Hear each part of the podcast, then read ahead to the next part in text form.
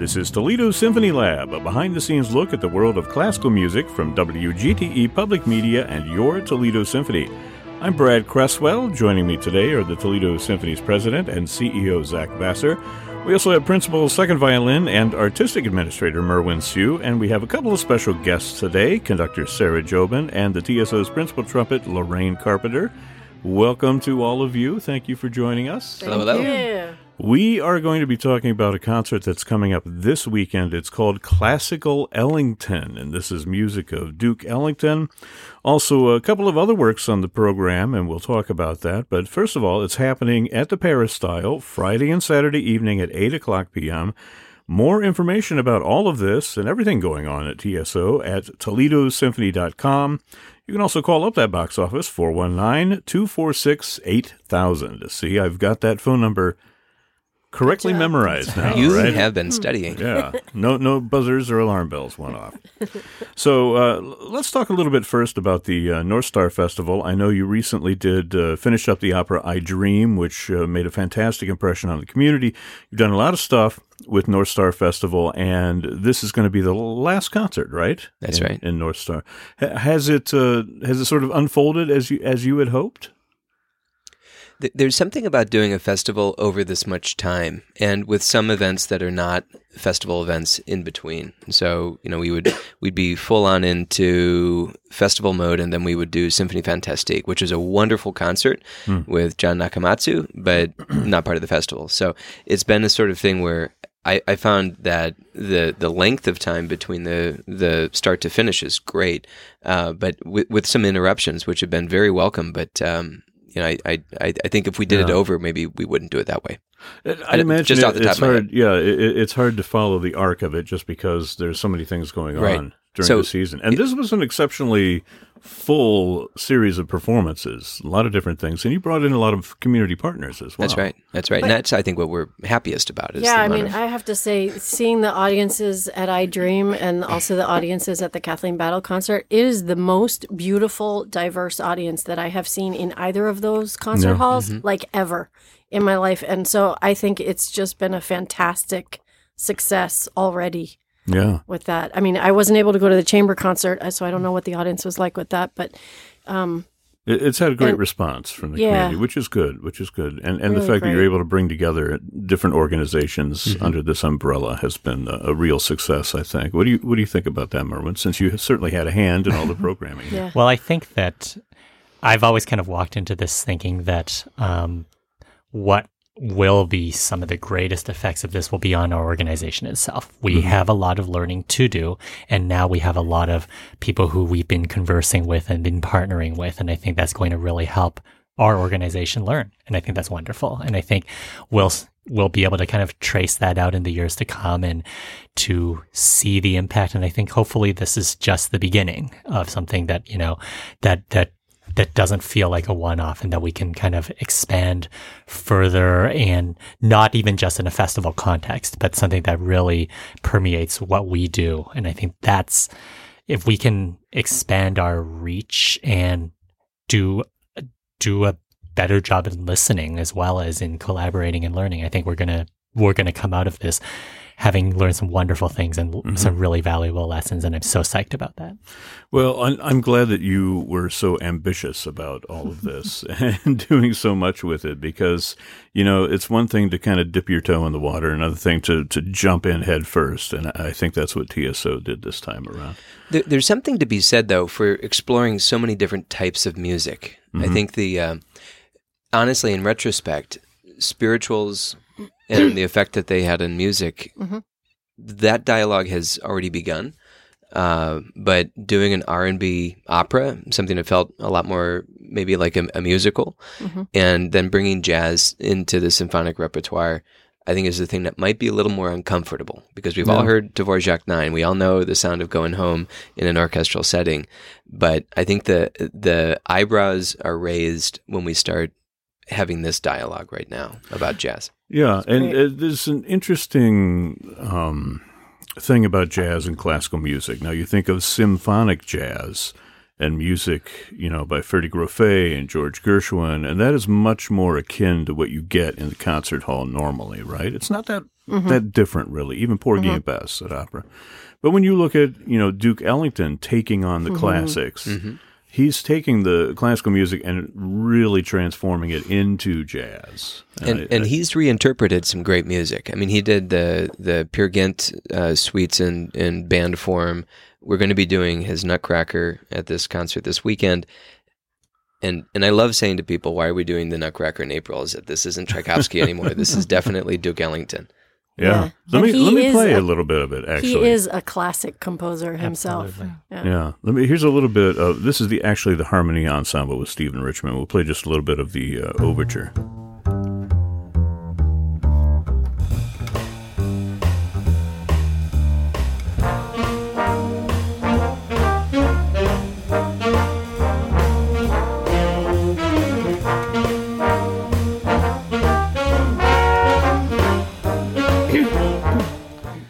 That is, you know, that's not Gershwin. That's not No. Grofé. No way. That's, You know, there, there's that It's- old um, big band arrangement from Les Brown. He did his own Nutcracker suite. Uh, Les Brown and his Band of Renown. And uh, that to me always felt like, what if Tchaikovsky were going to write for a big band? yeah. This feels like, what if Duke Ellington were going to write the Nutcracker? For Tchaikovsky. Yeah.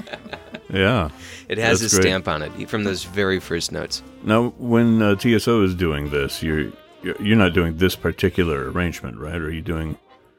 Actually, the the, beginning of that sounds like what we're doing. The Yeah. the sound that people are going to get at the beginning of the concert when they come into the concert hall is the sound of a big band. The strings come in later. Oh, okay. Yeah. And yeah. How do you feel about that, Lorraine? I think it's I think it's great. I We've think it- saved the strings for as late as possible. yeah, right? well, uh, don't even get me started on that topic. Um, she's a trumpet player. But what is your take on this? my take is I think that there's so much jazz that has permeated classical music that we really don't even recognize. And I think it's about time that we bring jazz into the concert hall. Yeah. I mean, it's so amazing. I mean, just the opening two bars of that, a big smile mm-hmm. on my face. But when you mean, say jazz, you mean like real jazz. Uh, you know, you know, you mean like uh, j- jazz comes in many different flavors, does. right? There are lots of different kinds of jazz. Yes. This Well, is more like the kind there's of jazz. There's different that- flavors in this concert. Mm-hmm. Actually, there's Yes. at least three flavors. Yeah. You know, if you count Ellington as being the same flavor, Right. two Ellington, pieces. and, right? yeah. And, and we should probably say that. We open up with Nutcracker, but then we Yeah. finish with something very different, uh, like a very credible tone poem. Harlem. Yeah. Harlem. So yeah. the opening motif of Harlem, that minor third, Yeah.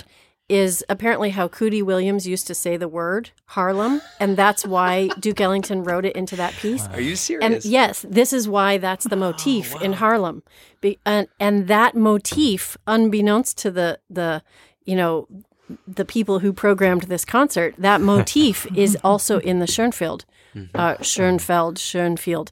Um, for parables, Schoenfeld, yeah. Pa- yeah, Schön, okay, Schön, however you want to say it in German or English. but anyway, um, there's a motif that's a descending minor third in the parables yeah. Which Schoenfeld uses as a Hauptstimme. Okay, we're doing jazz with Schoenberg. Um, jazz in German. so Why not? yeah, Schoenfeld's piece is quite different. His his flavor, his take on the whole Yeah. jazz. But anyway, that motif is in both Wait, pieces. Schoenberg Who or knew? Schoenfield? Or Schoenfeld? Okay, I'm talking about I am so Schoen- confused. okay. The guy who lives in Michigan is Right. Paul Schoenfeld. But Right. it depends if you say his name in German or English. But anyway, he he references so many composers in his piece, including Schoenberg. Okay. because he uses a Hauptstimme in some places. Can you tell us what that is for folks who don't know? Hauptstimme is this thing that Schoenberg used, which was to say which who had the melody when Ah, it was not obvious. And Couldn't there are just hold up places. signs and you know? well, that's kind of what it's like. If people have like an H in the score, they have an H and then this little line, which is supposed to tell you when your melody stops. You know when Yeah. it starts and stops. And he uses it um, only a couple times when it's really not clear who would have the melody. And that descending minor third, you know, you might just kind of ignore it unless you know that that's the melody. I think it's we cool that should it's the same use that for orchestras just to, you know, sort of It's keep actually people a in line. wonderfully clear notation. I mean, you know, It's like connect the dots. that's Yeah. it- really it is- clear. I, I actually do think it's extremely clear because then you know immediately, okay, this is a counter melody of Yeah. some importance, but you should be playing softer than this person. And then, oh, I'm filler, play less. Yeah. it's a really, won- quiet. I think it's a wonderful, wonderful notation. But um, the You po- could just write a big F over the part for filler. with the Paul Schoenfield. I just, I think, an incredibly underrated composer. Yeah. Uh, uh, He's Just- really good. I think an inc- a beautiful lyrical gift. Um, the cafe music for piano trio is one of my favorite pieces, and Yeah. we actually put um, the second movement of the trio on our wedding CD just because it's just such a beautiful piece of music. And the and the four parables is alternates between that incredibly lyrical, you know, just gorgeous melodies and some moments which are almost laugh out loud funny. And Yeah. that's yeah, he's really the funny. rarest of gifts for a for a classical music composer is really really funny music. Can I tell you my favorite marking in the score? Please this is do. actually for the soloist to play in the style of a drug addicted barroom pianist. That's written in the score. That's in the Schoenfeld. Now, is that written in, in is that handwritten or is it printed? Oh no, I wrote a bunch of things on the front of my score and I brought it with me today just because I wanted to tell you some of my favorite markings and also all the composers who I hear in this score. Because I'm seeing little scribbles all over the front page. Well, that's there. what happens when I know, thought maybe you wrote that. some of those are typos that I asked the composer, is this a wrong note? Yeah. Third trombone has a G natural. I think it should be a G ah, flat, Oh, you know. good for the trombones to Stuff like know if they're listening. But okay, so you want me to list all the composers that I hear influenced In- in, in the there? Schoenfeld? You know, before we get to that, that theme that you mentioned, what is Yeah. it again? Harlem. Okay. The trumpet You plays kinda- it with a plunger. You know, you, it's you like sound like a sedated Edith Bunker when you Well- did that sort of. okay. Luckily, ah, I'm not singing on this concert. I just want to make that clear. Play like a sedated. That's right. that could be in the score. A drug addicted, sedated, a drug sedated Some of the other ones. Bunker. The oboe is supposed Which to is- play Archie. Archie. The oboe is supposed to play poco Bizarro. Uh, Poco- Poco bizzarro. Wait, let me translate. A little bizarre. A little bizarre. Yeah. The solo piano has forte desperato. Very desperate. And um Or like a desperado if we, we want to Yeah. think south of the border. and the third percussion is playing a vibra slap or the jawbone of an ass. Wow, that's quite a choice. We're, we're talking about the animal, right? We're I don't know exactly what we're talking about. It's written in the score. Oh, but that has like a biblical connotation there. I have no I don't know. Actually, Look, I if wouldn't you read too go- much into that. I want you to Google, don't Zak. know. I want you to Google jawbone, of an jawbone ass. I don't want to know And- what kind of actually image Well- search is going to biblical show up when I reference. do that. No, you, I might, I might lose my job. It's No. biblical? I think so. It is. Well, he's looking that up. I just want to point What? out that that theme is also shared in the Colonel Bogey March. Yeah. Well, Copland also used that in Billy the Kid. Billy. So it's very, Oh, yeah. very common. Your singing is much better than It's hers, not really. but- She should be singing. There, it, there are only so many notes and combinations of notes. What'd you come up with there, Zak? Yeah, it is. Uh, Oh, it is jawbone. biblical. It's uh, Oh, no. Samson with the donkey's jawbone. I have made great donkeys of them. Yeah. Yeah. See, I, I know my Bible. Wow. Yeah. Okay. And it is called parables. Four of them. There Wow. you go. Did you find four of them in the score? Are there four references to? No, well, that's the only reference to a jawbone of an ass. Okay, now I'm going to look. There could be four other hidden biblical Yes. terms here. What, what, It's, what um, else do you want to tell us about this uh, Schoenfeld piece? Well, it's just it's amazingly complex and funny and simple. You, I mean, I hear Mozart and Haydn. There's some like Baroque moments in there. There's also like Messiaen. There's some chords that are just so complex that you don't know what they are, but they sound familiar and they're beautiful. Um, there's like I think there's references to Lutoslawski. There's a burlesque moment um, where the brass just lets loose. There's William Bolcom in there. There's uh, you know, um, sort of like nightclub, nice. I don't know, singable jazz. There's Tristan. He has his own Tristan chord, kind of, that opens the third movement. Like it's related. We got to write these Kind down of. send him an email. hadn't and thought Well, I, I did write them down. That's Yeah. well, that's why. Um, and also Milhaud, there's sometimes where he's bitonal. He's in two Yeah. different keys at the same time. Um, and then there's just funny things like the first entrance of the piano solo. He makes the timpani play a 16th note late, like on purpose. So when she's playing it correctly, it's going to sound like she's she couldn't catch up. Yeah. And then Well, um, that's now. Is he like trying to make the the pianist look bad or the timpanist? he's just funny. Just creating a sound world. He's yeah. just funny. He there's a now lot you, of stuff you in made here sure that's it's just not funny. a misprint, right? It's not. I'm sure that's not. And then there's another time when the brass has this little waltz thing, and the snare drum player apparently can't catch up, and so the snare drum player sounds like he's a sixteenth note late until the last two bars. Finally, he catches up. You know, it's like I hope you Little put all this in the program notes. I mean, if I was a percussionist, I'd be like, make sure they know. maybe This he had a my special fault, thing about percussionists. I don't know. And I should point out, this is a work, The Four Parables is a work that the Toledo Symphony commissioned 35 years hmm. ago. Oh yeah. And I believe it's our first full performance of it since then. We've performed movements, Movements, but we haven't performed the whole thing. And I think it's probably worth kind of situating this concert within North Star. I think one of the things that we've been trying to do throughout North Star Festival is to explore the intersection of music and history. And this concert um, really pays tribute to the jazz history of the Peristyle. Duke Ellington was the first non-classical um, musician to grace the stage, and he played, I think, January 1956, and it was the first the first time that there had been a, a jazz performance in the Peristyle, and then to create with the the Paul Schoenfield Four Parables, um, some a very jazz influenced work that was premiered at the Peristyle, and then not only to pay tribute to that, but then to go and create more history with the Alice Gomez piece. Yeah. I think that was that was really the through the thread that was tying this together. Well, Latin jazz. we can talk about the the Gomez piece in just a second here, but this is uh, the Schoenfeld is for piano and orchestra. Who's the pianist in the? Uh, Yeah, Natasha Concert. Paremski. Natasha Paremski. Yeah. okay, is that Yeah. somebody that has been here before, or what, what can you tell us? She's about? making her debut with the orchestra. She performed this with the Grant Park Orchestra and just did a really, really wonderful job and has since made the piece something of a calling card. Oh, Yeah, she like specializes in this piece. Yeah, and I this think she piece took has it to been- Oregon too. The piece has been performed all over the world and recorded several times by major artists. Now we have a world premiere that's happening on this Woo. concert, and, and Lorraine Carpenter is here to tell us about that. Lorraine, the microphone is yours. All right. Well, um, I met Alice when I had a one year position down in San Antonio Symphony. She was a percussionist who would sub with the orchestra frequently. We became friends. And um, in 2003, I commissioned her to write a work for trumpet and percussion. And we actually premiered that piece at the Women's Brass Conference in Normal, Illinois in 2003. And that what was an normal. interesting That was for the- combination. well, that's the University of Illinois is in normal. Okay. Or- Right. Isn't it normal? Is, There is a yeah. Yes. I'm from Illinois. I should Right. know these things. Howard Dodge and Pratt's hometown. That's all I know. Yeah. Oh, wow. wow. Normal. So uh, trumpet and percussion, Right.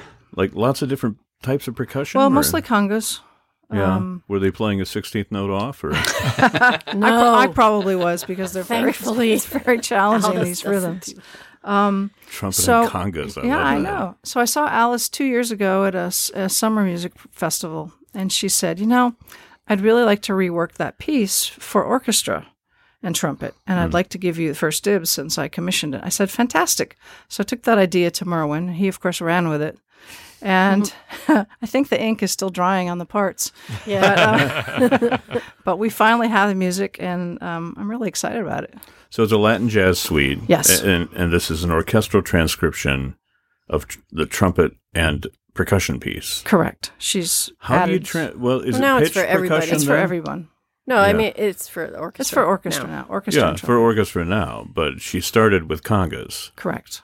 That sounds like an interesting journey right there to get from congas Well, to a full sh- orchestra. She said that she had to really think about some of the harmonic progressions because originally, when she wrote it, she originally wasn't always thinking about the harmonic progressions. So, in transcribing it for orchestra, she had to do some mental gymnastics in some places. Correct. I think Yeah. it works great. yeah. It's a, it's a I wonderful think it's a great piece. It's really Are you going to play it for us? Um, I could play tidbits of it. You've got your trumpet, trumpet. here. Um, I could play tidbits. Oh, that's a Yeah. Oh, you can play it right here. You can play it on this microphone right here. okay. Well, let me just talk about maybe the first movement. It's called Guaguancó. And it's very interesting. A Guaguancó is a, a Cuban. It's two things. First thing is it's Way Guaguancó. not Willy Wonka. I Wonka. took French, so if It's I'm spelled with a passing- G. spelled with a G. I was, luck. I was thinking, you know, Roald Dahl or something there for a Oh, minute. Willy Wonka, like Willy Wonka. is Didn't he do pronunciation. Willy Wonka? is how I would Oh, pronounce it Yeah. incorrectly. Well, So- Anyway, And It's I would pronounce things. it even more incorrectly. Yeah. it's a Yeah. Cuban rumba. Um, and the second thing is it's a it's a dance form that actually originated, they think, from the Bantu tribe in Africa. And it's a very can I say this word on the radio? It's a very sexualized dance between a man and a woman. I can't say Yeah, that. It's you a very can't say erotic dance. I mean, Sing hey, we dance. play we play Salome, so you know. You are you right can- Yeah. on my line of fire. Jazz. Um, so And I'm in the ejector seat here. so it's it's you know the man is trying to seduce the woman and she's just kind of dancing around it and if you can i can actually hear this i think of course alice may tell me that i'm just crazy or loco but um you can hear this in the opening of this piece Okay, Lorraine has got her trumpet ready to play. Here we go. Not going to play towards the mic. Oh,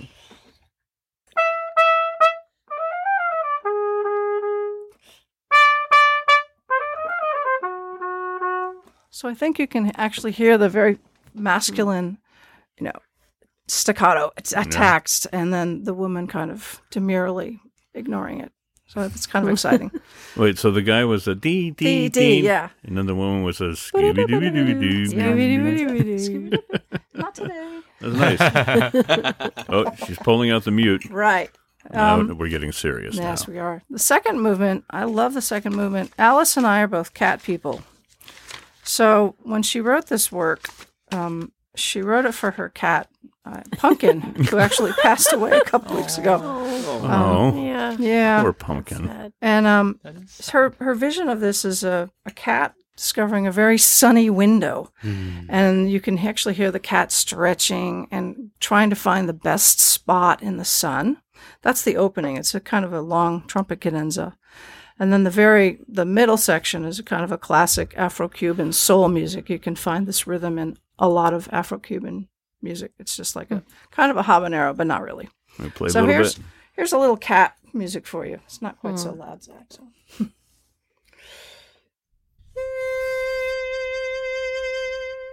Yay!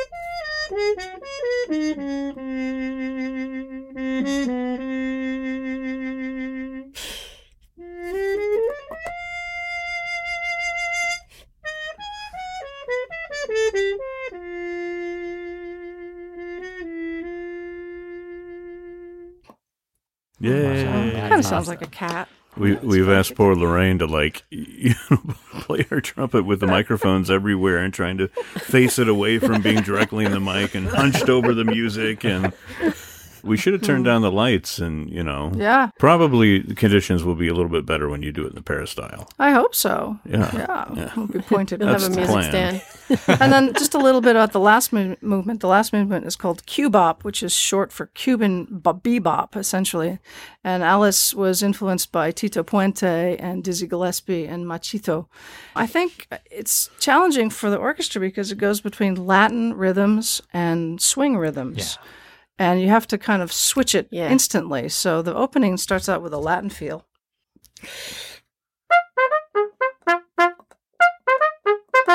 So you get that theme throughout the piece, and then just a couple measures later is a swing feel.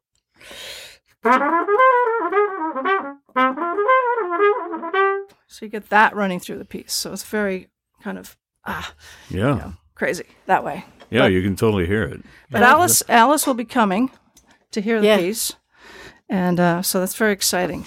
Yeah. Take her bow. Yeah, take her bow. Now, Lorraine, before we got on the microphones uh, with your trumpet, I, I said you would have to play a duet with uh, Elaine Trudell because we we've got him here in the soundboard. Let's see if I can. So uh, get your Oh, trumpet so out now there. we have to make that happen. And now we have to get yours too. We have a couple of different sad trombones right. from Elaine. Let me play you one of them He's here. already recorded.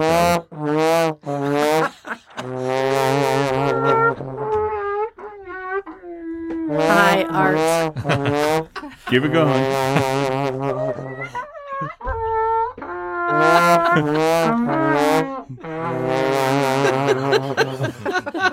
Oi. That was the world premiere. Oi. That's what World music school premiere. does for you, right there. Elaine and Lorraine. Oh no! oh no!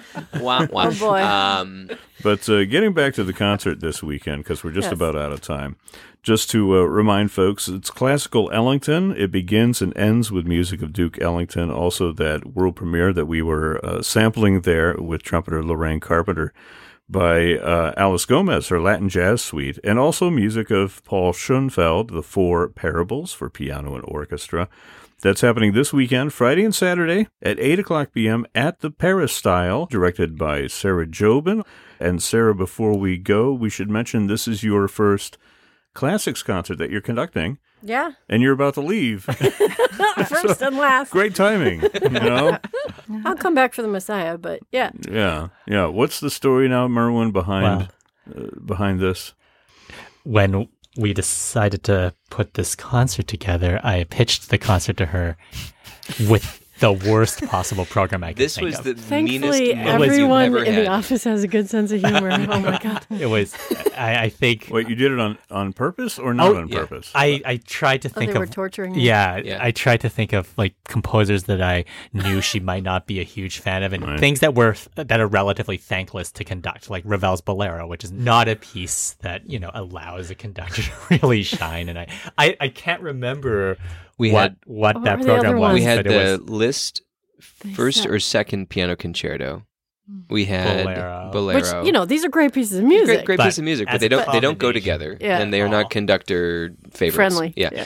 Um, and, and there was a I want to say a very early Schubert symphony or something like that. Yeah. maybe that, Yeah. that sounds right. Exciting. So they sat me down. They're like, "Here, we're going to give you a classics concert. Here's the program," and I was like, No, I, "Crickets! I, I love Wow, how do I respond?" your What was reaction your- was I mean- you said, "Okay, this is great." Thank you. And then Merwin and I erupted into laughter. This is the meanest I've ever seen a Canadian actor.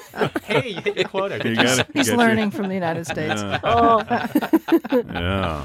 God. yeah. So then they showed me the real program, and then I was delighted Yeah. Yeah. because I do think that Ellington is one of the great American composers. Mhm. So yeah. So, yeah, That was awfully mean to play that trick on her right before she's leaving.